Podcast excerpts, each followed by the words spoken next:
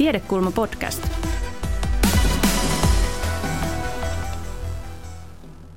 Tervetuloa jälleen Tiedekulma Liveen.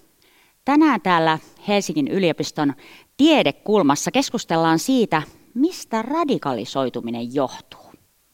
Seuraavan tunnin aikana kysymme, mitkä tekijät vaikuttavat radikalisoitumiseen ja miten väkivaltaiseen toimintaan ryhtymistä voitaisiin ennaltaehkäistä. Minun nimeni on Reetta Räty. Tervetuloa mukaan.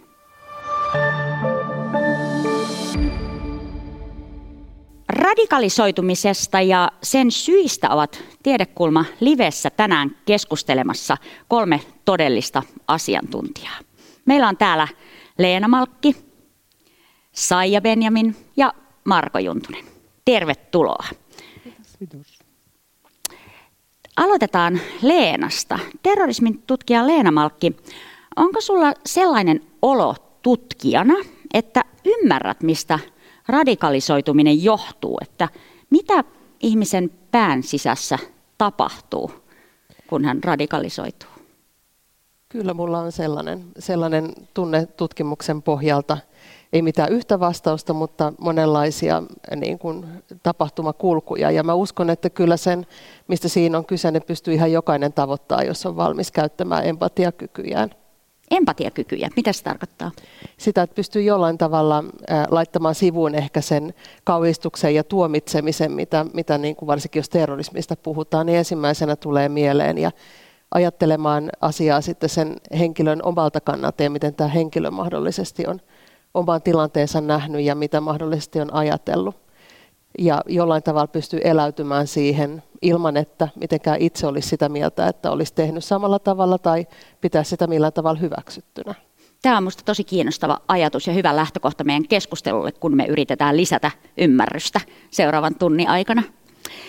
Ähm, Marko Juntunen, oot lähi ja islamin tutkimuksen dosentti ja kirkon ulkomaanavun vanhempi asiantuntija. Mikä on uusin ilmiö, johon olet törmännyt ekstremismiä tutkiessa? No ehkä voi puhua joukosta uusia ilmiöitä. Että jos katsotaan sitä sellaista perinteistä tässä ekstremismikeskustelussa vallinnutta trendiä, joka liittyy niin islamismin motivoimaan ääriliikehdintään, niin siinä on tapahtumassa nyt viime, viime aikoina sellainen ilmiö, että niin kuin sellaista 60-70-luvun, 80-luvun ideologisesta perustasta ollaan irtaannuttu ja uh, englanninkieliset tutkijat kutsuvat sitä niin kuin dummification – niin kuin tämmöiseksi tietynlaiseksi lukemattomuudeksi, joka koskee sitä perintöä, että ikään kuin se liikehdintä on irtaantunut siitä ideologisesta perinnöstä ja sitten se on enemmän kiinni tämmöisissä erilaisissa fanittamisen kulttuureissa. Että e, enemmänkin kuin ideologit ja, ja uskonoppineet siellä radikaalileirissä, niin liikehdintää motivoi taistelijuus ja tällainen niin kuin kombatantti kuvasto. Ja jos 60, 70, 80-lukujen lukupol, sukupolvi luki, niin nyt, nyt niin kuin sukupolvi katsoo nettiklippejä ja liikkuu sosiaalisessa mediassa. Ja sitten taas siellä toisessa trendissä, joka nyt liikuttelee tätä keskustelua Euroopassa, tämä tämmöinen perinteinen, mitä nyt ehkä on kutsuttu äärioikeistolaisuuden tai natsismin perinnöksi, niin siellä tapahtuu vastaavanlaista sellaista niin kuin tutkijat kutsuvat sitä hybridisoitumiseksi, että liikkeitä on hirveän vaikea yksin yksinkertaisesti tota, kategorisoida, että siellä on tällaisia äh, insel-liikettä, siis äh, ei vapaaehtoista selibaattiliikehdintää, äh, tällaista toksista maskuliinisuutta, joka motivoi. Sitten siellä on tällaisia erilaisia rotuylivaltaan liittyviä keskusteluja. Sitten on jopa tämmöisiä rotusotaa niin kuin, äh, visio, visioivia ryhmiä. Ja sitten siellä on joukossa tämä tämmöinen äh, niin kuin neonatsismin äh, ja, ja skinhead-perinnön perinnön, niin liikuttama liikuttama aineissa. Ja sitten vielä kaiken päällä tämä tällainen väestönvaihdoksen ja islamofobian niin kuin porukka. Ja mikä on sitten kummallisinta, että ne saattaa mennä aivan kummallisissa sekasotkuissa. Ja sitten siihen vielä kolmantena saattaa tällaisen seksuaalivähemmistöjen oikeuksien puolustaminen. Et Britanniassa on nähty mielenosoituksia, jossa esimerkiksi sikhiväestö, sitten tämmöiset seksuaalivähemmistöjen niin kuin, uh, äänen julkituojat ja islamfobikot ja maahanmuuttokriitikot saattaa olla samoissa mielenosoituksissa. Et mitä tekemistä tällä enää on perinteisten kategorioiden kanssa? Tämä on hyvin voimakkaasti elossa oleva ilmiö. Joo. Selvästi kuvat myös sitä, että miten älyttömän moninaisesta asiasta Kyllä. me puhutaan, eikä niin kuin jostain ikään kuin yhdestä profiilista tai yksistä taustoista tulevista ihmisistä. Sitten meillä on tutkijatohtori Saija Benjamin. Sä oot kasvatustieteilijä ja tutkit nyt nuoria suomalaisissa oppilaitoksissa. Ja Suomen koulutusjärjestelmähän nojaa siihen, että koko ikäluokka kootaan saman opetussuunnitelman alle. Siitähän me lähdetään. Voiko koululaitos osallistua radikalisoitumisen ehkäisyyn? No ehdottomasti voi ja, ja näin kuuluukin olla. Siis tämä ensin silmäyksellä kuulostaa vähän oudolta, että miten koulu liittyy ekstremismiin ja radikalisoitumiseen, koska näitä ilmiöitä on tarkasteltu perinteisesti aika paljon niin kuin turvallisuusnäkökulmasta ja silloin poliisi toimijana on tietysti siinä aina keskiössä.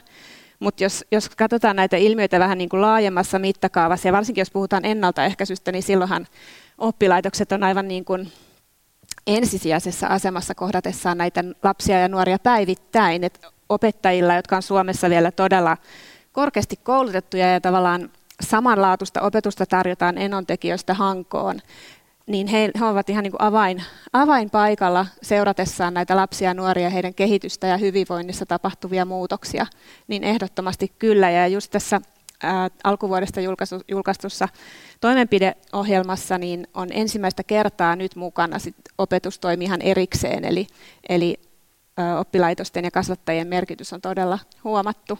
Joo, kiitos. Ja meillä on ideana siis se, että me puretaan vähän tätä koko ikään kuin tematiikkaa ja sitten käännytään sinne ennaltaehkäisyn puoleen keskustelun loppupuolella. Tosi mukavaa, että olet täällä. Leena Malkki, sä oot kirjoittanut uuden kirjan, mitä tiedämme terrorismista, lämmin suositus sille, uskomaton tietopaketti. Ja tiivistän nyt tässä kirjan viestin. Se on minun silmin tällainen. Terroritoiminnassa on mukana monenlaisia ihmisiä hyvin erilaisista syistä. Ja puhutaan siis ensin vähän siitä, että mitkä on niin kuin ikään kuin suurimpia näköharhoja ja oletuksia, jotka liittyy terrorismiin. Avaatko Leena omalta osalta yleisiä niin kuin käsitysten ja todellisuuksien eroja? Mm, terrorismista minusta tuntuu, että on enemmän myyttejä kuin todellista, todellista tietoa monesti keskustelussa. Se, että terrorismi olisi joku ideologia tai liittyisi johonkin tiettyyn ideologiaan tai uskontoon. Se, että terrorismiin mukaan lähteminen olisi ennakoitavissa siitä, minkälainen ajatusmaailma ihmisellä on. Se, että terrorismi johtuisi köyhyydestä tai demokratian puutteesta tai siitä, että on demokratia ja vapaa tiedonvälitys. Se, että vain miehet osallistuisivat terroritoimintaan. Se, että terroritoiminta johtuisi mielenterveysongelmista – tai että, että terrorikampanjat loppuisi sen takia, terroritoiminta loppuisi sen takia, että, että olisi niin tehokkaita vastatoimia. Tässä niin kuin tänne alkupaketti. Aika kova paketti, siis paljon myyttejä. Mit, mitä, miten kommentoitte? Marko, miltä susta kuulostaa?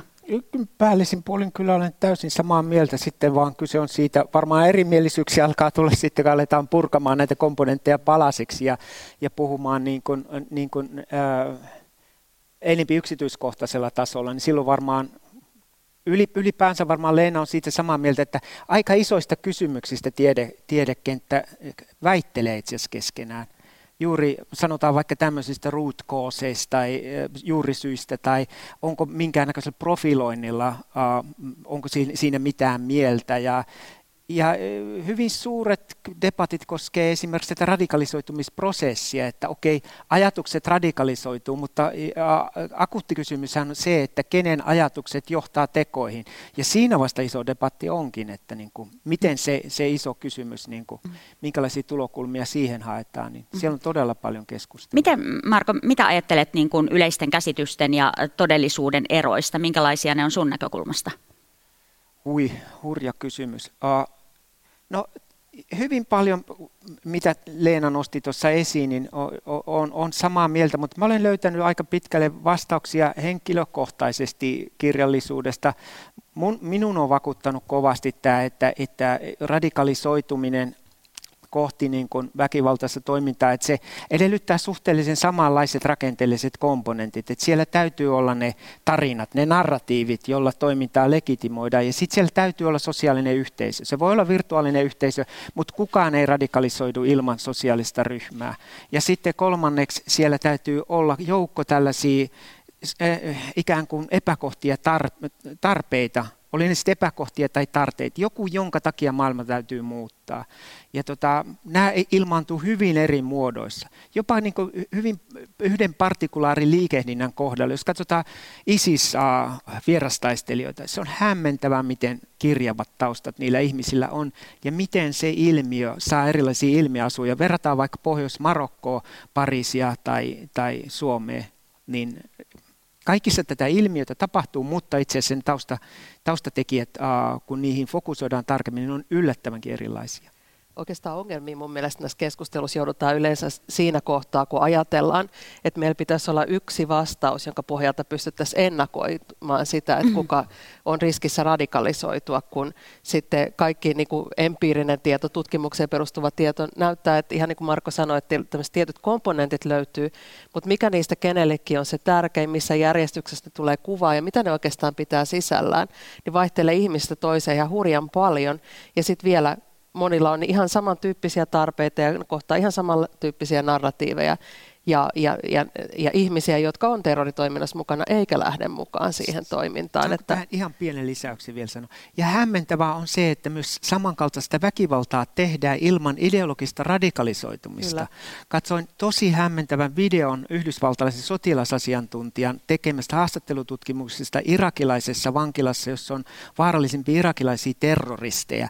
He, hän arvioi, että 4 prosenttia heistä oli ideologisesti radikalisoituneita, mutta he olivat olleet mukana samassa väkivallassa väkivallassa. Mä olen haastellut itsekin sellaisia Joo. ihmisiä, jotka on ollut, ollut mukana tekemässä terrori-iskuja, jotka on ollut pitkälti sen takia mukana, että, että heillä on ollut ystäviä ja, ja se lojaalisuus heitä kohtaan on, on siihen toimintaan vienyt. Ja tämä oli oikeastaan se, mitä mä tarkoitin, että mm. ajatusten radikalisoitumisesta voisi ennakoida, kuka lähtee toimintaan mukaan, kun loppujen lopuksi terroritoiminnan jollain tavalla niin ne perusasiat hyväksyy ja on niin kuin ajatusmaailmalta radikaala ja moninkertaisesti se määrä, ketä lähtee toimintaan mukaan. Ja se toisaalta nekin, ketkä lähtee mukaan toimintaan, niin he ei välttämättä ole kaikki kaikki sillä tavalla radikalisoituneita. Mm.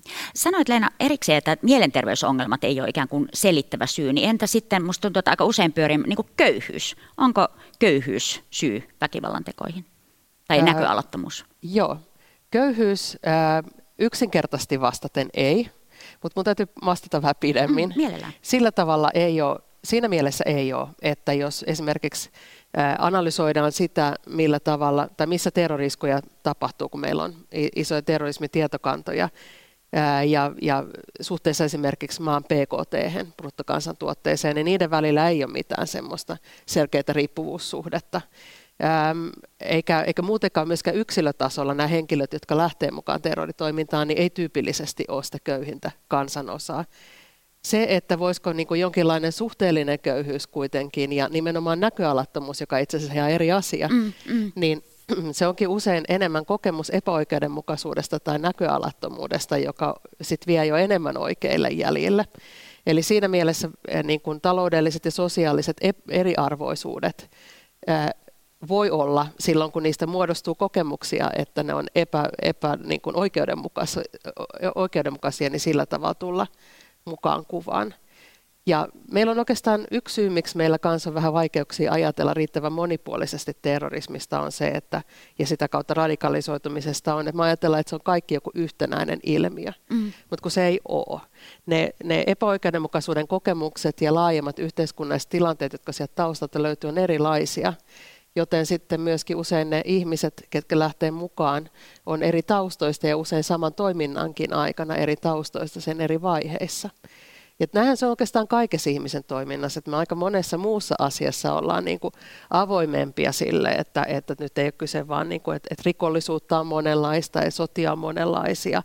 Eri konflikteissa eri ihmiset lähtee niissä toimimaan, toimimaan eri tavalla. Niissä on ehkä jotain osin erilainen, erilais, erilaisia vuorovaikutussuhteita ja muita, mutta terrorismin suhteen niin meidän ajattelu niin kuin, tarpeettomasti yksinkertaistuu. Varmaan just sen takia, että se on niin voimakkaasti semmoinen ehkä vähän mytologisoitu ja tapuaihe, jota, jota on niin vaikea ajatella jotenkin mm, no, ihmisen toimintana.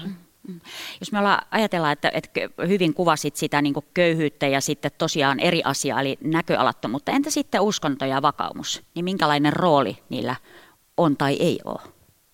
me puhutaan välillä silleen niin kuin joku ideologia tai uskonto aiheuttaisi terrorismia, niin sitä ei kyllä oikeastaan millään tavalla eh, semmoinen niin kuin yhteiskuntatieteiden ihmiskuva tue, että ihmisen ajattelu ja toiminnan välinen suhde olisi niin, niin kuin yksi oikoinen tuossa mitä Marko sanoi, nämä narratiivit ja, ja, ja ihmissuhteet ja tarpeet, niin siinähän on ne narratiivit mukana. Et kyllä niin kuin tietyllä tavalla se, se niin kuin kertomus siitä, että mikä, mikä maailmassa on väärin ja mitä pitäisi tapahtua ja miksi väkivalta on oikeutettu ja mitä pitäisi tehdä, niin on tosi tärkeitä, mutta ne on oikeastaan aika eri asia kuin ideologia sit loppujen lopuksi, että ei välttämättä lueta niitä niin kuin isoja kirjoja, vaan, se on, vaan ne on enemmän semmoisia ehkä niin kuin epä, epämuodollisempia niin kuin maailman tulkintoja. Mä, mä katsoisin sitä pitkälti myös sitä kautta, että se uskonto tar, tar, tarjoaa sen käsitteistö, jolla se me-ryhmä pystytään niin kuin rakentamaan ja ne muut niin kuin todella tehokkaasti. Et se on yksi väline monien muiden joukossa, jolla tämä tällainen niin kuin ryhmien välinen polarisaatio voi mahdo, niin erittäin tehokkaasti sen saada aikaa. Ja sitähän meille lähi nyt esimerkiksi on täynnä, että ja. erilaisia sosiaalisia jakolinjoja, joihin haetaan sitä uskonnollista perustetta. Mm. Ja tutkimuksissa on huomattu, että siis usko, uskonnollisuudella tai uskovaisuudella, niin sillä on positiivinen yhteys semmoisen elämän kokemiseen merkitykselliseksi ja, ja elämän tyytyväisyyteen. Että se yleensäkin niin parantaa ihmisten hyvinvointia ja vahvistaa sitä, kun kun ajaa ihmisiä mihinkään ääritoimintaan. Tätä, Marko, sä oot tehnyt tutkimusta ja viettänyt aikaa esimerkiksi diaspora-yhteisöissä täällä Suomessa. Ja mä kyllä kiinnostaa se, että minkälaisena niin kuin radikalisoituminen ja siihen liittyvät teemat näyttäytyy ihmisillä, joilla on niin omakohtaista kokemusta arjessa, jossa terroriteot on no, joka päiväsiä, voi sanoa ainakin niiden pelko. Mm. Jos se näyttäytyy nimenomaan sillä, että se on äärimmäisen iholla. Mä oon tehnyt paljon irakilaisten kanssa uh, tutkimustyötä Suomessa ja mä oon joskus kuvannut sitä, että noin 20 minuuttia elämänhistoriasta puhuminen kenen tahansa Suomessa oleva irakilaisen kanssa johtaa siihen, että terrorismi tulee jossain niin kuin hyvin henkilökohtaisella tasolla vastaan. Jo tilastojen valossa silloin, kun Irakin miehityssota sitä oli käyty viisi ensimmäistä vuotta, niin 40 prosenttia bagdadilaisista oli menettänyt yhden perheenjäsenen, sen ydinperheenjäsenen. Eli ne on tavallisesti nimenomaan terrori-iskuja, autopommia, tällaista satunnaista ammuskelua, tienvarsipommeja. Se koskettaa ihmisten elämää. Yksi hyvä esimerkki, vaikka muistan nuoren miehen, jota haastattelin 2016. Hän oli parkkipaikalla, parkkitalossa ollut töissä Bagdadissa ja hänen tehtävänsä oli peilillä valaista autojen alapintoja, siellä ollut pommeja. Häneltä oli kolme ystävää kuollut nimenomaan autopommeissa. Et se on niin tällaista, se, se on arkea, arkea siinä mielessä määrittelevä, että väkivallan ollessa pahimmillaan 2006-2007 ihmiset sanoivat, että koskaan ei voinut tietää, että kuka perheenjäsenistä tulee takaisin. Eli tota, se pelko ja se, se niin kuin määritti kaikenlaista yhteiskunnallista elämää ja mikä oli karmeinta ihmisille, että se normalisoi elämän. Että siitä tuli täysin normaalia. Mitä ajattelet siitä, että auttaako se ikään kuin ymmärtämään sitä, mistä radikalisoituminen johtuu? Onko siinä tämmöistä komponenttia vai onko se niin kuin ennen kaikkea se, että se on arkea ja se on pelkoa. Musta tuntuu, että jatkuva konflikti on sitten hyvin spesifi niin kuin, tapaus mm. radikalisoitumisessa. Irakin TV on esimerkiksi tietyllä tavalla tuotteistanut radikalismikeskustelut. Siellä on useita TV-ohjelmia, jossa väkivallasta, väkivallasta ekstremismistä vangittuja ihmisiä, mahdollisesti kuolemantuomiota odottavia ihmisiä haastatellaan televisiikameroiden edessä ja he kertoo elämäntarinansa. Se on hyvin tällä empaattisella otteella toteutettu ja Tosin studion nurkassa riippuu yhdessä ohjelmassa hirttosilmukka ja tapana, takana on sitten Irakin tiedustelupalvelun tota, lippu siellä seinällä. Mutta ne elämäntarinat on todella traagisia. Ne on tällaisen pitkän pitkän yhteiskunnan niin hajoamisen, yhteiskunnan militarisoitumisen tuottama sukupolven välinputoja, jotka ainakin kameroiden edessä melkein poikkeuksetta kertoo, että mulla ei ollut valinnan varaa, että ei ollut mitään muuta mahdollisuutta selvitä hengissä siinä yhteiskunnassa, kun ajautuu osaksi militanttiryhmittymiä. Ja tässä just tämä ideologinen radikalisoituminen jää usein hyvin ohueksi. Toki niitäkin näissä ohjelmissa on.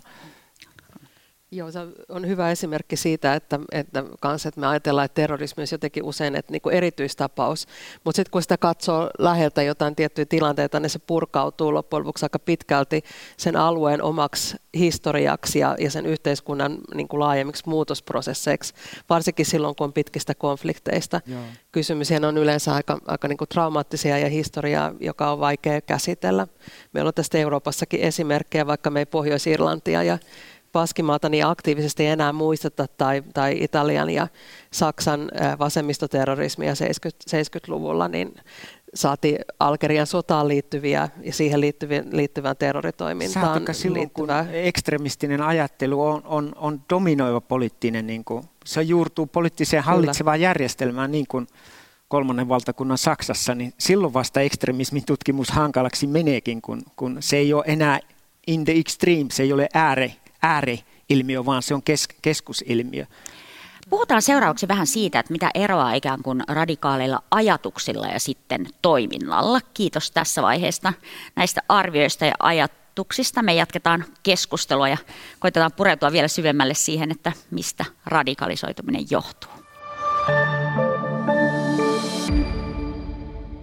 Tämä on Tiedekulma Live radikalisoitumisesta keskustelemassa Leena Malkki, Marko Juntunen ja Saija Benjamin. Mukavaa, että olette kuulolla. Saija, sä oot mukana tutkimushankkeessa, jossa tutkitaan maailmankatsomusten rakentumista koulukontekstissa. Mitä sä ajattelet siitä, että onko radikaali maailmankatsomus sinänsä jotenkin huolestuttava asia? Joo, no siis radikaalit ideathan on ne, jotka on vieneet tätä ma- maailmaa eteenpäin ja, ja ne pitääkin erottaa tavallaan semmoista ekstremistisesta ajattelusta, mitä me kutsutaan ekstremistinen orientaatio, eli jossa niin kuin, joka sisältää sen hyvin vahvan vastakkainasettelun äh, tiettyjen ryhmien, sisäryhmän ja ulkoryhmän välillä, ja sitten tavallaan se kokemus, että ulkoryhmä jotenkin uhkaa sen sisäryhmän hyvinvointia tai tulevaisuutta, ja, ja sitten siihen liittyy tiettyjä tiettyjä elementtejä, tunteita ja uhkakuvia ja, ja tota, sellainen tietyn näköinen ajatus siitä oman sisäryhmän jonkinnäköisestä puhtaudesta tai aitoudesta, että liittyy se sitten jotenkin etnisyyteen tai uskontoon, tähänkin ideologiaan, niin se on niin kuin hyvin voimakkaasti siinä läsnä. Ja, ja tota, niin silloin, kun, silloin kun nuoren ajatukset kääntyy tavallaan sellaiseksi, että, että on hyvin voimakas se vastakkainasettelu ja sitten, että se koetaan jotenkin hyvin uhka, uhkaavaksi se ulkoryhmä ja sen tavallaan eliminoimiseksi pitäisi tehdä jotain, niin siinä vaiheessa ei enää puhuta radikaalista ajattelusta, vaan sitten se on jo niin kuin ihan muuta. Ja Leena, mitä me tiedetään siitä, että onko ajatusmaailman radikalisoituminen vaarallista, että mitä eroa on niin kuin ikään kuin radikalisoitumisella ja sillä, että ryhtyy johonkin tekoon? Se on semmoinen aika, aika tota, semmoinen, jos siihen olisi joku vastaus, joka pohjalta voisi ennakoida, niin olisi, olisi tosi, tosi niin kuin hienoa. Se, mitä me tiedetään, on, on se, että meillä on huomattavasti enemmän ihmisiä tosiaan, joilla on ekstremistisiäkin niin kuin, näkemyksiä asioista, jotka ei välttämättä sen pohjalta tee mitään sit kuitenkaan. Ja me voidaan sitten puhua, tässä ainakaan väkivaltaan ryhdy, me voidaan keskustella siitä, että onko se sitten yhteiskunnallisesti huono juttu vai ei. Mutta nämä ihmiset ei välttämättä näistä, tai näistä Ani harva on sitten välttämättä lähtee mukaan siihen väkivaltaiseen toimintaan. Ja ketkä lähtee väkivaltaiseen toimintaan mukaan, niin se, siinä ihan niin kuin ehkä se kaikista ää, niin kuin vahvin indikaattori on se, että ketä tuntee. Eli aika usein siihen toimintaan lähdetään mukana, ää, mukaan yhdessä ystävien tai sukulaisten kanssa tai, tai niiden perässä. Et siihen liittyy yleensä aina joku, joku sosiaalinen kontakti. Ää, sitten, ja sen lisäksi nyt ehkä täytyy olla sellainen elämäntilanne, että, että se niin kuin, ää, sopii, sopii siihen elämän, elämän vaiheeseen ja on tilaa jollekin uudelle. Ja monesti on sille, että ei se ihminen itsekään välttämättä osaa etukäteen sanoa, että kuka lähtee mukaan ja, ja kuka ei lähde mukaan.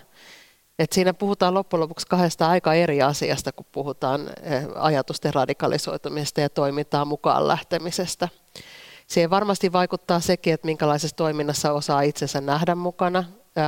Jotkut on enemmän sellaisia, että ne mieluummin, mieluummin kirjoittaa tai organisoi jotain, ja toiset on sitten ehkä enemmän sellaisia, jotka kaipaa, että nyt riittää niin kuin puhe ja nyt on aika lähteä, lähteä niin kuin tekemään jotain ja on ehkä semmoiset niin toimintaorientoituneemmat henkilöt sit helpommin terroritoimintaan päätyy mukaan, vaikkakin myöskin niissä, jos puhutaan isommista liikkeistä, niissä on monenlaisia roolejakin sit kyllä tarjolla.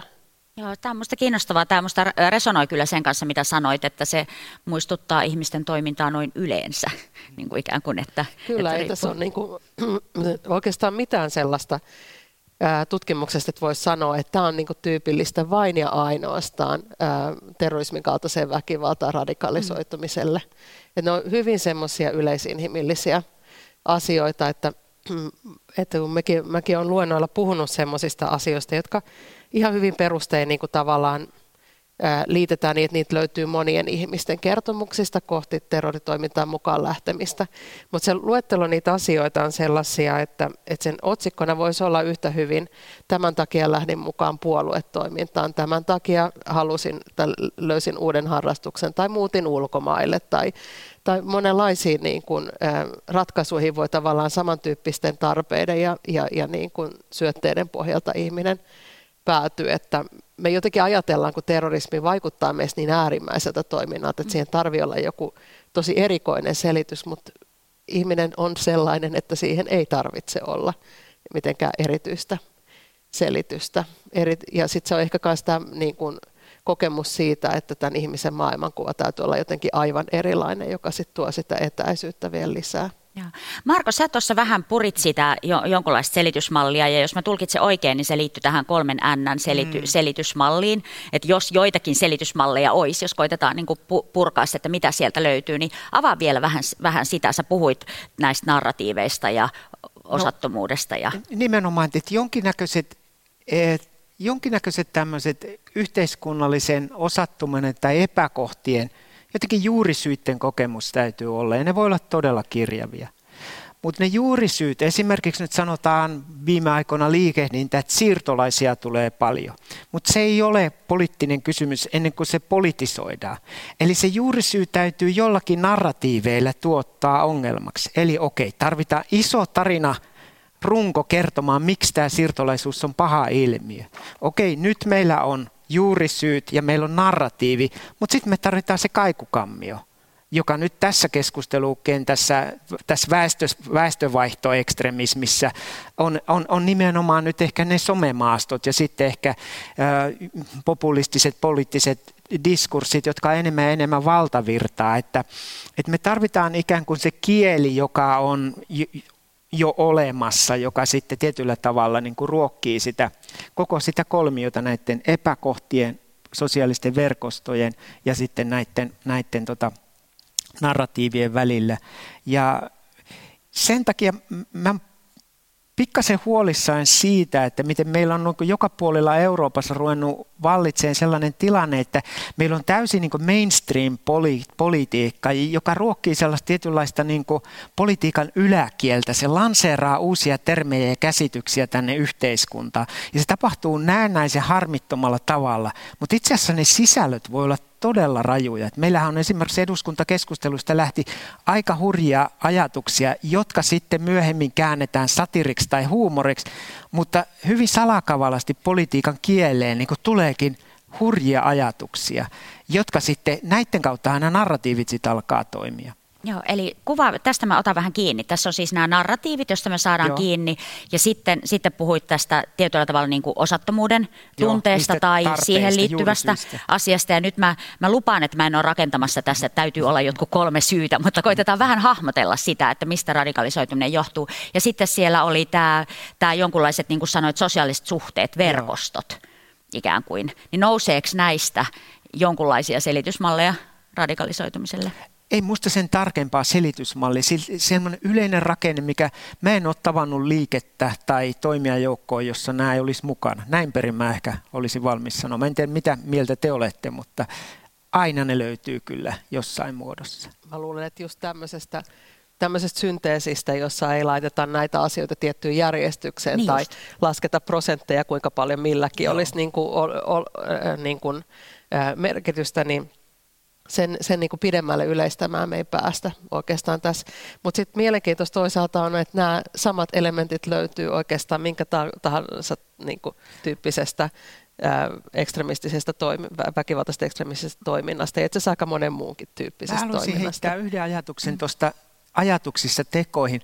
Oletteko siinä samaa mieltä, että, että tekoja, tällaisia väkivallan tekoja voi edellyttää tekoja, jotka on jo aika huolestuttavia? Mun mielestä esimerkiksi tällainen, jos tietynlaiset ystäväjoukot alkaa harjoitella valmistautumaan väkivaltaan, niin se on jo viesti jonkinnäköisestä teosta, joka mun mielestä on aika voimakas viesti. Esimerkiksi sanotaan nyt uh, tietyt tällaiset uh, äärioikeistollisista diskursseista uh, motivaatiot saavat liikkeet, jos ne harjoittelee erilaisia kamppailutaitoja veitsien avulla, ne valmistautuu sod- sodan kaltaiseen tilanteeseen. Tämähän on jo teko, joka sinänsä sille ei ole mitään tekemistä uh, minkään muun kuin tällaisen kamppailun ja urheilun kanssa. Mutta jos se liittyy tällaiseen narratiiviseen ympäristöön, se on musta jo teko, joka, joka ei ole kyllä toivottava. Ja ihan sama sitten jihadismin kentässä. Jos harjoitellaan esimerkiksi räjähteiden tekemistä, downloadataan internetistä erilaisia myrkkyreseptejä, erilaisia räjähdereseptejä, valmistaudutaan esimerkiksi lentokoneiden alasampumiseen, vaikka niitä tekoja ei tehtäisi, niin nämä on narratiiveja, jotka mun mielestä viestii jo jonkinnäköistä valmiudesta väkivaltaa, joka on huolestuttavaa. No, hyvä, kun otit tuon esille. Mä oon monesti miettinytkin, että me, kun me ollaan nykyisin painotetaan sitä ennaltaehkäisyä niin mm. paljon, niin me ehkä yritetään joskus liiankin pitkälle semmoisessa niin kuin tavallaan profiloinnin ja mahdollisten tekijöiden tunnistamisessa mennä sen ihmisen päähän, minkälaisia ajatuksia ja niin kuin suunnitelmia se saattaa myöhemmin kehittää. Ja, ja sitten niin kuin tavallaan unohdetaan just tämä vaihe, että, että, että voi olla jotain signaaleja siitä, että ollaan jo kiinnostumassa tästä ja ryhtymässä toimeen. Ja nämä sen kaltaiset hommat, mitä, tai teot, mitä sä kuvasit just, niin mm. kuuluu monesti siihen mm. valmistautumisprosessiin. Siihen tosin ehkä täytyy vielä alleviivata, että ne ei väistämättä johda ilman, ilman, ilman joo, niihin puuttumistakaan siihen asti. Joo mutta ne on osa sitä, sitä niin kuin, äh, kehityskulkua kyllä ja siinä mielessä huolestuttavia. Mm. Ja semmoinen just, missä sitä ennaltaehkäisytyötä ja, ja niin kuin sitä puuttumiskynnystä voisi sovitella myös, myös tietyn tyyppisen puuttumisen kohdalla sille kohdalle. Mm. Tämä on minusta mielenkiintoista, mitä sanoit siitä, että näin välttämättä tapahdu jossain järjestyksessä. Mm. Tämä ikään kuin tämä tämmöinen ö, osattomuuden tunne tai narratiivin löytäminen tai sitten ö, ikään kuin ö, tämmöinen verkosto, vaan että siinä voi tapahtua niin kuin eri järjestyksessä asioita. Kuvatkaa vielä vähän sitä, miten se fyysinen miljö vaikuttaa siihen. On se sitten fyysinen miljö tai netti tai se paikka, josta löytyy niin kuin porukkaa, minkälainen rooli sillä on? Aika isokin rooli. Me mm. itse asiassa yksi terrorismin tutkimuksen radikalisoitumisteoria menee poikaporukkateoria nimellä, niin joka, joka tota, ei kuvaa sitä aika hyvin. Siis ei tarkoita, että tarvitsisi olla pelkästään miespuolisia henkilöitä, mutta tässä tapauksessa se, ne, nyt niin kuin tavallaan se, se, mitä siinä tutkimuksessa tutkittiin, niin oli miehiä.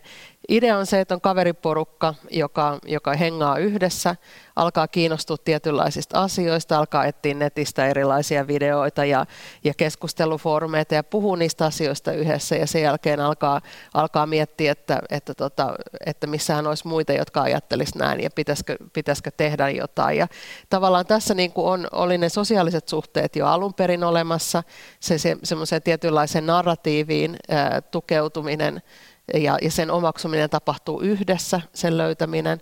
Ja sitten tavallaan ne tarpeet, jotka vaikuttavat, niillä on osittain siihen sosiaaliseen miljööseen liitoksissa. Eli, eli siinä silloin se tavallaan niin kuin ystävyys ja uskollisuus ystävillä ja niiden, niiden ihmissuhteiden kautta tuleva merkitys on todennäköisesti aika, aika iso. Et, et tässä ne menee ihan, ihan niin kuin sekaisin tavallaan toistensa kanssa. Sanokaa vielä, että voiko nettiä suitsimalla suitsia radikalisoitumista? Meillähän on nyt EUllakin tavoitteena tarttua tähän.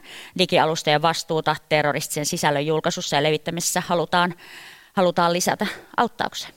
Mä oon kovin skeptinen sen suhteen. On kaiken maailman vertaisverkkoja ja tämä on niin valtavan nopeasti elävä. Ne on tietoteknisesti monesti niin kuin monta askelta edellä näitä vaimentamispyrkimyksiä.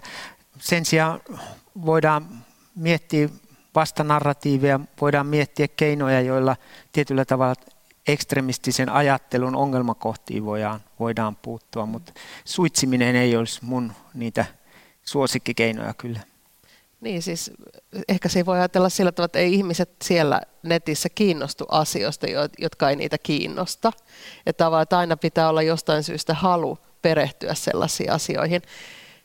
Ja koskaan ei kaikkea semmoista aineistoa netistä saada pois, mutta kyllä mä silti ajattelisin, että silläkin on oma merkityksensä, että löytääkö sen Facebookista ja Twitteristä avoimesti vai pitääkö löytää itsensä Telegramiin tai jonnekin vielä syvemmille suljetuille alustoille. Ja tässä voi miettiä sitä tilannetta, joka Syyria ja Irakin konfliktin alkuvaiheessa oli, jolloin Syyria ja Irakin lähteneet ja, ja sieltä käsin toimivat pysty, pysty niin kuin sosiaalisen median kautta Siellä levittämään, levittämään niin kuin kokemusta sieltä paikan päältä ja houkuttelemaan kavereitaan sinne. Että, että sinänsä se, sellaisessa avoimessa sosiaalisessa mediassa toimimisen rajoittamisella voi ajatella, että sillä on kyllä, kyllä ihan paikkansa, mutta sitten taas niin kuin realistinen kannattaa olla siinä, mitä ajattelee, että on mahdollista saada parhaallakaan rajoitustoimilla aikaiseksi. Ja sitten kun siellä on niin paljon kuitenkin sellaistakin materiaalia, mikä ei tavallaan ole suoranaisesti mitenkään ekstremististä tai kauhean mm. provosoivaa, vaan se saattaa toimia materiaalinen nyt kun on huomattu esimerkiksi tämän koronan aikana, vaikka QAnon miten toimii, niin, niin siis sehän alkaa niin kuin hyvinkin pehmeistä viesteistä ja, ja artikkeleista ja uutisten jaosta ja sitten pikkuhiljaa tavallaan ihmistä johdatellaan jonkun tietyn aatteen pariin, että mä myös uskon, että sellainen suitsiminen on aivan mahdotonta. Mm. Tässä ajat... on varmaan hankalassa tilanteessa myös poliittiset päättäjät, että miten sanoa, että me emme aio tehdä mitään, me aiomme vaan katsella vierestä. Jos että ajattelee vaikka tässä... esimerkiksi mm. musta niin kuin sitä ISIS-järjestön kuvastoa, niin eihän se kaikkein ekstremistisin aineisto siellä ole se houkutteli, vaan, vaan se on se visuaalinen niin kuin mestarillisuus ja se, ja se sellainen houkutus, mikä muun kuin, muun kuin ekstremistisin ekstremististen narratiivien keinoin, niin kuin se semmoinen sankariuden ja tulevaisuuden mahdollisuus, se toivo, minkä se tarjoaa. Siinä ei ole mitään vä- välttämättä erityisen ekstremististä siinä kaikkein mm. houkuttelevimmassa Niin, että määrittelytehtävät tulee olemaan vaikeita. Saija, mä haluaisin kysyä sulta, että miten koulu- ja oppilaitoskontekstissa lähestytään ajatusta radikalisoitumisen syistä, että miltä susta kuulostaa tämä puhe, että onko se jollakin tavalla kokonaan eri jotenkin eri skene vai että puhutaanko me niinku samoista asioista? No me puhutaan tietysti samoista ihmisistä. Mm, mm. ja tota, äm, tietysti pitää muistaa, että silloin vielä kun, olla, kun nuori käy, käy koulua ja on niinku siellä oppilaitoksen sisällä, niin silloin ei olla vielä ihan ehkä täysin niin kuin peli on menetetty, että hän kuitenkin on niin kuin arkirutiineissa kiinni ja, ja siellä yhteisön mukana, niin, mutta tota, mä jotenkin näkisin tämän radikalisoitumisenkin tavallaan yhtenä sellaisista vältettävistä kehitys, niin kuin mahdollisista negatiivisista kehityskuluista. Et meillä on kuitenkin Suomen, suomalaisessa koulussa aika pitkä perinne kaikenlaisessa ennaltaehkäisemisessä, että olisi sitten päihteiden käytön tai, tai, tai seksuaalisten sairauksien tai, tai kiusaamisen tai mutta ei ole mitenkään niin kuin tavallaan uusi asia, että ihan samoista, samoista tämmöisistä mm, samoista nuorista me puhutaan edelleenkin. Tämä vaan pitää jotenkin riisua sellaisesta kauhean just myyttisestä ja pelottavasta kuoresta ja nähdä, että siellä on se sama nuori siellä edelleen siellä sisällä, vaikka sillä olisi jonkinnäköisiä ajatuksia tai, tai se olisi liittynyt johonkin porukoihin, että se pitää kuitenkin kohdata tavallaan yhtenä niistä oppilaista, ja jolla on ne samat perustarpeet ja samat niin kuin, tarpeet sille hyvinvoinnin takaamiselle. Onko tämä tematiikka tuttua koululaisille ja opiskelijoille? Että onko tämä jollakin tavalla niin kuin asia, joka pitää jotenkin esitellä, että me puhutaan tämmöisestä asiasta ja olette ehkä kuulleet tästä, vai onko se niin kuin jotenkin olemassa oleva asia, johon, johon, johon tota niin, on helppo kiinnittyä? Kyllähän se tulee siellä jatkuvasti tuolla somessa heitä vastaan, mm. mutta et sitten miten ne osaa kiinnittää, sitten, mikä on tiety, tie, kuuluu tiettyyn ideologiaan tai ei, niin he välttämättä osaa sitä, sitä tehdä. Mutta esimerkiksi just Leena, Leena ja Vallinkosken Katja on teettänyt semmoisen tutkimuksen pienimuotoisen tutkimuksen kysynyt, että minkälaisia mieleyhtymiä tulee mieleen sanasta terrori tai terrorismi, mm. niin, niin, niin sitä kautta tietysti ää, aika vahvasti siellä oli mielikuvia just islamista ja, ja tota, ää, sieltä Lähi-idän, Lähi-idän niin kuin alueelta, pommeista ja tällaisista, että, että se on, niin Suomessa sitä terrorismisanaa kuitenkin käytetään aika valikoiden, mm. niin, niin sitten se muu materiaali, mikä siellä somessa tulee vastaan, niin ei, ei välttämättä osaa yhdistää sitten mihinkään ekstremistiseen ideologiaan. Mm.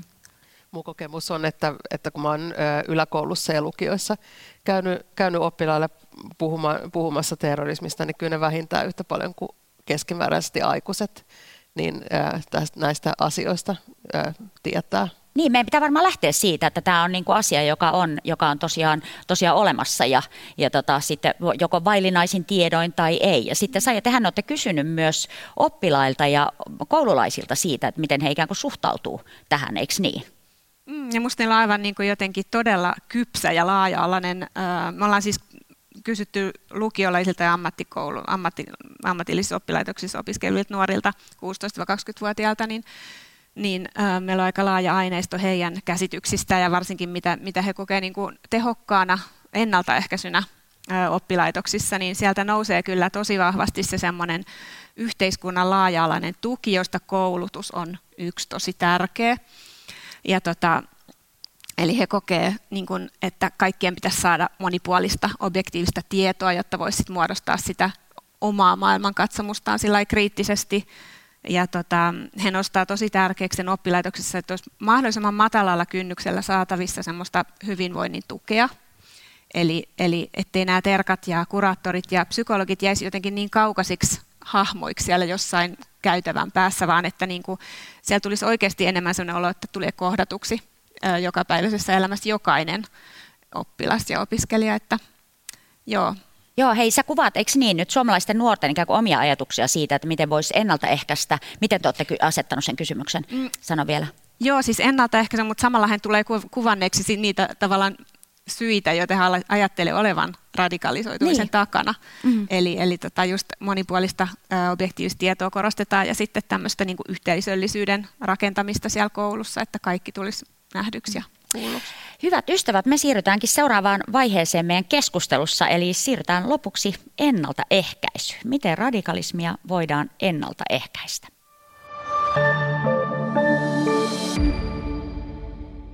Aloitamme tämän kolmannen osuuden keskustelusta kuuntelemalla ylikomissaario Jari Taposen terveiset tähän keskusteluun.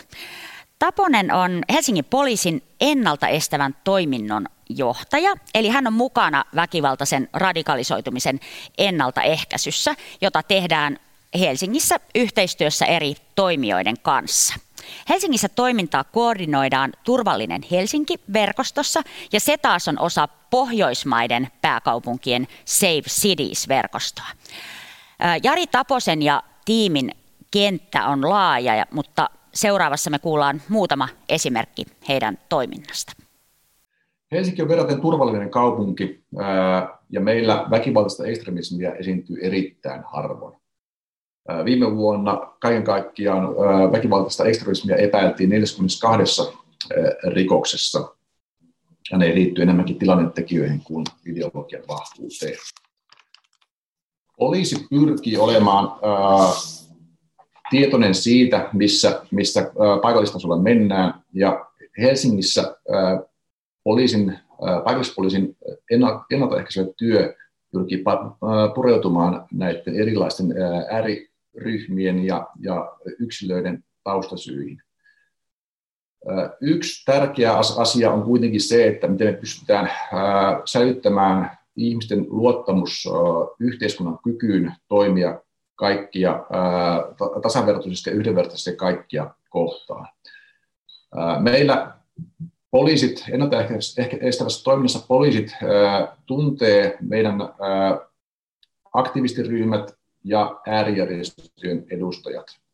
Ja sitä kautta esimerkiksi kun tulee mielenosoituksia, niin meidän tutut poliisit ovat heidän vastassa aina, aina mielenosoituksissa ja käydään läpi jo etukäteen sovitut askelmerkit. Ja kun tutut ihmiset tapaavat toisiaan, niin siinä yleensä ennakkoluulot ja asenteet hälvenevät. Ja tätä kautta me ollaan saatu vähennettyä itse asiassa poliisiin kohdistuvaa väkivaltaa tällä vuosikymmenellä lähes kokonaan. Eli mielenosoituksissa ei tänä päivänä enää tapahdu poliisiin kohtaa väkivaltaa. Samalla tavalla me pyritään myöskin ratkaisemaan eri ääriryhmien välisiä konflikteja. Ja tänä päivänä kynnys ottaa meihin yhteyttä on hyvin matala. Eri puolilta erilaiset ääriryhmät pyrkivät ratkaisemaan ongelmat nykyisin meidän kautta, että heidän itse ei tarvitsisi käyttää esimerkiksi väkivaltaa näiden konfliktien ratkomiseen. Meillä on myös sen lisäksi, että tällaisia niin kuin laajempia yhteiskunnallisia yhteiskunnallisiin näkemyksiin liittyviä konflikteja pyritään rauhoittelemaan, niin, niin toki sitten myöskin yksilötason ongelmiin puututaan. Esimerkkinä vaikka nuorten skinien toiminta parin vuoden aikana Helsingissä. Heillä oli jonkun verran väkivaltaa eri, eri vähemmistöjä kohtaan, kunnes sitten me tutustuttiin heihin, heihin vähän lähemmin ja se luottamukset suhteet, suhteet saatiin synnytettyä, niin he itse asiassa avautuivat meille omista ongelmistaan ja saatiin heidän elämänsä kuntoon, jonka jälkeen väkivaltainen käyttäytyminen loppui lähes kokonaan. Ja siinä oli kyse myöskin enemmänkin nuorten poikien ää, rikkinäisistä kodeista ja, ja päihteiden käytöstä ja muista elämänhallintaan liittyvistä ongelmista kuin ideologian vahvuudesta. Ennaltaehkäisevät toimet on Helsingissä hyvin pitkälle kokeilujen ja onnistumisen ja epäonnistumisten kautta kokeiltuja. Ja tätä itse asiassa alaa haittaa hieman se, että meillä ei ole oikein tutkittua näyttöä siitä, että mitkä toimenpiteet on vaikuttavia ja mitkä ei. Ja tähän tarvittaisiin enemmän tutkimusmaailman apua tällaiseen vaikuttavuustutkimukseen. Kiitoksia. Kiitos erittäin paljon näistä kommenteista Jari Taponen. Taponen nosti tuossa videossa esiin sen, että Helsingin poliisi ja kaupungin eri toimijoiden ennaltaehkäisy ikään kuin, niin kuin lähtökohtana sille työlle on se, että yhteiskuntaan kohdistuvan luottamuksen ja osallisuuden ja jotenkin demokraattisten vaikutuskeinojen tukeminen. Minkälaisia ajatuksia Taposen viesti teissä herätti Leena Malkki, Marko Juntunen ja Saija Venjamin? No, mulle tuli tai on tullut jo tässä pitkän aikaa mieleen, että silloin kun yhteiskunta joutuu nimeämään jonkun intervention väkivaltaisen ekstremismin ennaltaehkäisyksi, niin silloin ollaan jo askel liian myöhässä. Et nimenomaan, mistä Taponen korosti, että, että hyvät yhteiskuntasuhteet, tämmöinen toivon tarjoaminen nuorille on se avainkysymys, että, että jos joku ohjelma esimerkiksi saa julkisen rahoituksen ja se nimeää itsensä ekstremismin ennaltaehkäisyksi ja se lähtee jalkautumaan silloin se on jo liian myöhässä. E, ja tota, mun mielestä pitää kiinnittää erityisesti huomiota kaikkeen sellaiseen niin kuin osattomuuden kokemuksen ja, ja tulevaisuudettomuuden kokemuksien niin kuin niitä ruokkiviin tekijöihin. Eli meidän täytyy olla minusta vakavasti nyt huolissaan siitä esimerkiksi, että jos tämmöinen niin polarisoiva keskustelu, jota vihapuhe ja, ja nämä somemaastot ruokkii, niin tota, jos se rantautuu ja aiheuttaa, aiheuttaa tietynlaisia ryhmäytymisiä, osattomuuden kokemuksia etenkin niin kuin nuorten parissa, niin siihen täytyy riittävän ajoissa suhtautua riittävän voimakkaasti. Mä voisin tarjota tähän sellaisen näkökulman, mitä tutkimuksessa on viime aikoina tuotu esille, että radikalisoitumista ei ehkä ole niinkään mielekästä niin kuin miettiä siltä kannalta, että miten ajatukset muuttuu ja kuka radikalisoituu, vaan enemmänkin hahmottaa se moraalin muutoksena ja kysyä, missä sitä radikalisoitumista tapahtuu. Idea tässä on se, että sille radikalisoitumiselle tilaa tuo sellainen sellainen ympäristö, jossa menetetään usko niihin normeihin ja arvoihin, mm. jotka on siihen asti elän, niin kuin ohjannut elämää. Mm. Ja, ja sitä kautta just tämmöinen niin osallisuuden kokemus ja niin kuin luottamus viranomaisiin on, on keskeisiä asioita. Ja väkivaltaisen ekstremismin ennaltaehkäisyä voi sillä sit ajatellakin oikeastaan semmoisena kaksitasoisena asiana, että se yksi niin kuin semmoinen varhainen ennaltaehkäisy on niin kuin tämmöisten ää, niin kuin, ja yle, niin kuin laajojen yhteiskunnallisten asioiden niin kuin suotuisen kehityksen edistämistä, jota mm. edistetään monesta muustakin syystä. Että meillä on mon, lukemattomia muitakin syitä, minkä takia me ajatellaan, että, että kaikilla kansalaisilla pitäisi olla jonkinlainen osallisuuden ja oikeudenmukaisuuden kokemus. Tämä on vain yksi niistä monista asioista ja, ja myöskin niin kuin eri alueiden eriytyminen ja, ja on, on niin kuin, voi olla niin kuin sen tyyppisten miljöiden rakentumisen kannat olennaista, jossa niin kuin tavallaan usko se, semmoiseen yhteiskun, yhteiskunta ja sen, sen niin kuin normeihin voidaan menettää, mutta se on toisaalta hirveän monesta muustakin syystä olennaista asiaa. Ja sitten toinen taso on se, että kun nähdään jo merkkejä siitä, että jonkinlaista radikalisoitumista on tapahtumassa, niin puututaan mm. siihen. Joo, tuosta mitä te molemmat sanoitte, Marko ja Leena, että, että pitäisi tukea sitä osallisuuden kokemusta ja välttää sitä semmoista keskustelun polarisoimista, niin sit monesti tulee se kysymys, niin kuin, että no okei, mutta miten sitä sitten tehdään? Niin kuin, että kaikki sanoo niin, mutta miten se sitten oikeasti käytännössä tehdään, niin, niin me kysyttiin sitä nuorilta, mm. että miten heidän mielestään pitäisi tehdä ja heiltä tuli niin kuin hyvin, hyvin tota selkeä vastaus, että oppilaitoksissa on aivan loistava tilaisuus just, just tähän niin kuin osallisuuden vahvistamiseen ja, ja siihen tavallaan siihen, että kaikki saa sanoa ja ihmetellä ja kritisoida. Ja niin kuin toivoo kovasti kouluihin lisää keskustelua opettajajohtosta semmoista, että luodaan sehän turvallinen tila, jossa kaikki saa sanoa just, mitä mieleen tulee. Ei tietenkään loukaten muita, mutta kaiken näköisiä kriittisiä kysymyksiä, kyseenalaistamista. Et, koska nuorisohan liikkuu, niin kuin me aikuisetkin, niin tosi paljon on niin tosi kuplautuneet noi sosiaalisen median alustat, missä me liikutaan ja, ja ne uutiset, mitä me seurataan niin niistä tulee niin kuin hyvin semmoinen tietynlainen kapea maailmankuva, mikä meille välittyy. Ja nuoret on hyvin tietoisia siitä, että se ei ole se koko totuus. Ja he kaipaa nimenomaan sellaista paikkaa, sellaista tilaa, missä näistä asioista voidaan niin kuin keskustella ilman, että se menee järkyttäväksi niin kuin maalittamiseksi ja, ja niin kuin nokitteluksi sellaiseksi. Ja koulussa voi olla se paikka, jossa tätä voi tehdä.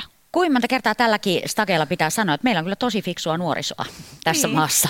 Marko, ole hyvä. Joo, tota, jos nämä kaikki ilmiöt on ylirajaisia, ekstremismiin liittyvät ilmiöt, niin, niin onneksi myös niin kuin ennaltaehkäisevän työn hyvät käytännöt on ylirajaisia. Ja mm. Meillä on niin kuin valtava mahdollisuus oppia tällaisista maista kuin Britanniasta, Ranskasta, Saksasta, ää, seurata minkälaisia ohjelmia on toteutettu, mikä toimii, mikä ei toimi. Me ollaan niin, kuin niin monta askelta jäljessä.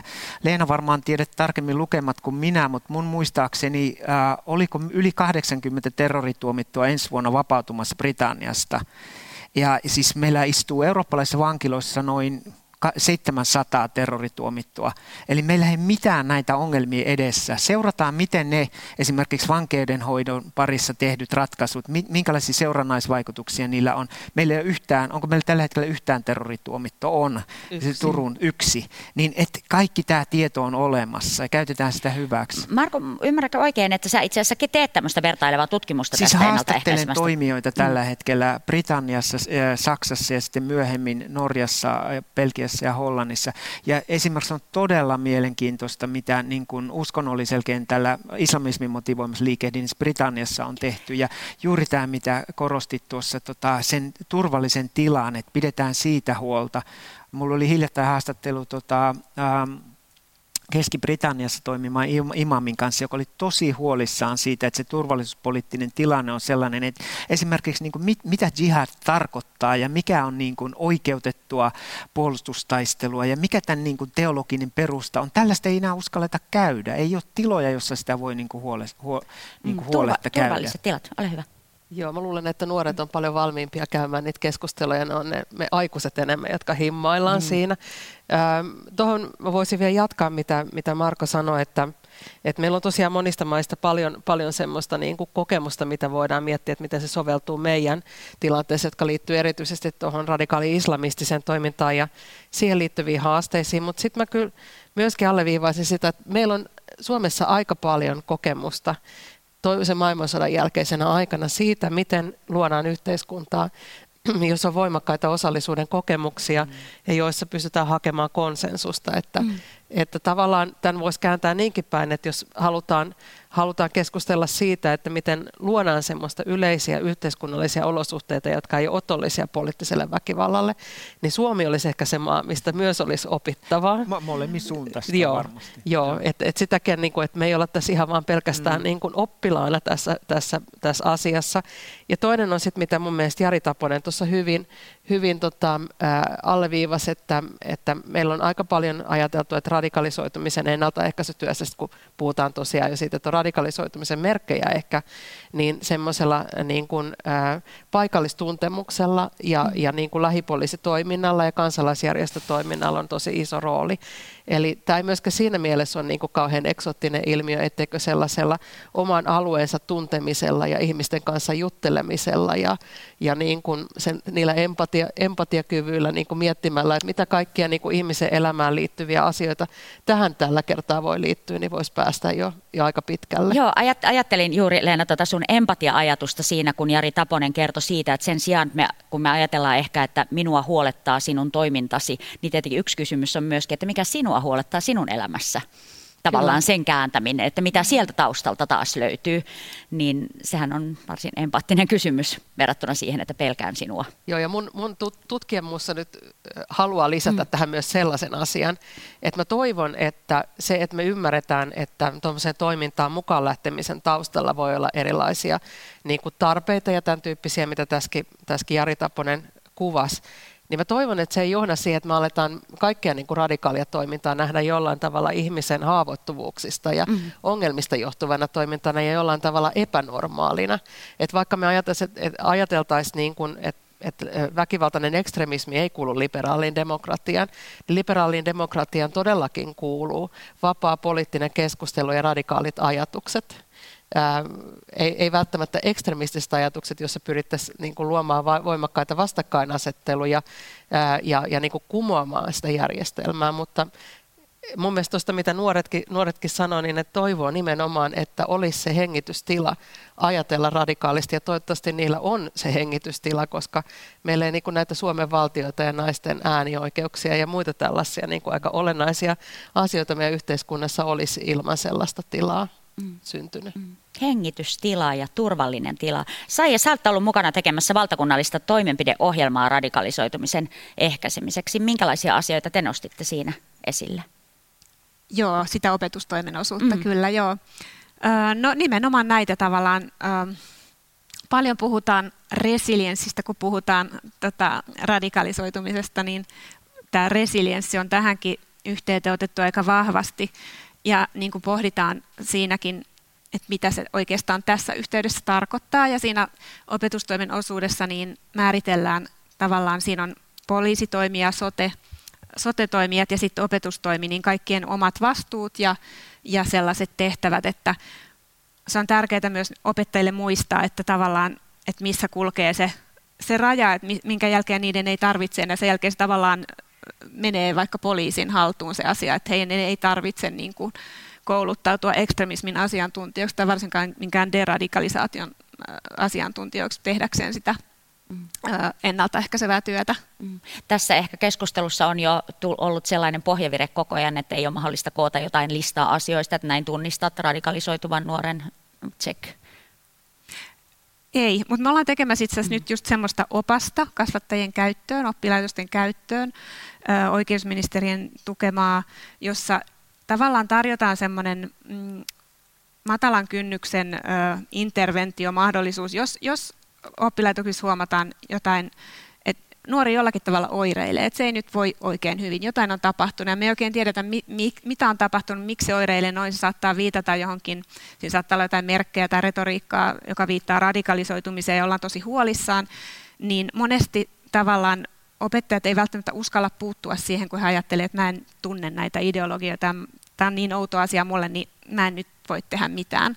Niin tavallaan, että se nuoren kohtaamisen kynnys mataloitus ja, ja me annetaan siinä tavallaan vaan vinkkejä siihen kohtaamiseen ja minkä, mitä voi kysyä ja minkälaisista asioista niin kuin siellä kuitenkin kaiken oireilun takana aina joku syy. Siellä on joku tunne, joka taas johtuu jostain tietystä asiasta. Se ei välttämättä ollenkaan, hyvin harvoin varmasti onkin radikalisoituminen, mutta siellä saattaa olla jotain muuta, mihin kuitenkin pitää päästä käsiksi, että voidaan sitten tukea sitä nuorta tarkoituksenmukaisella tavalla. Joo.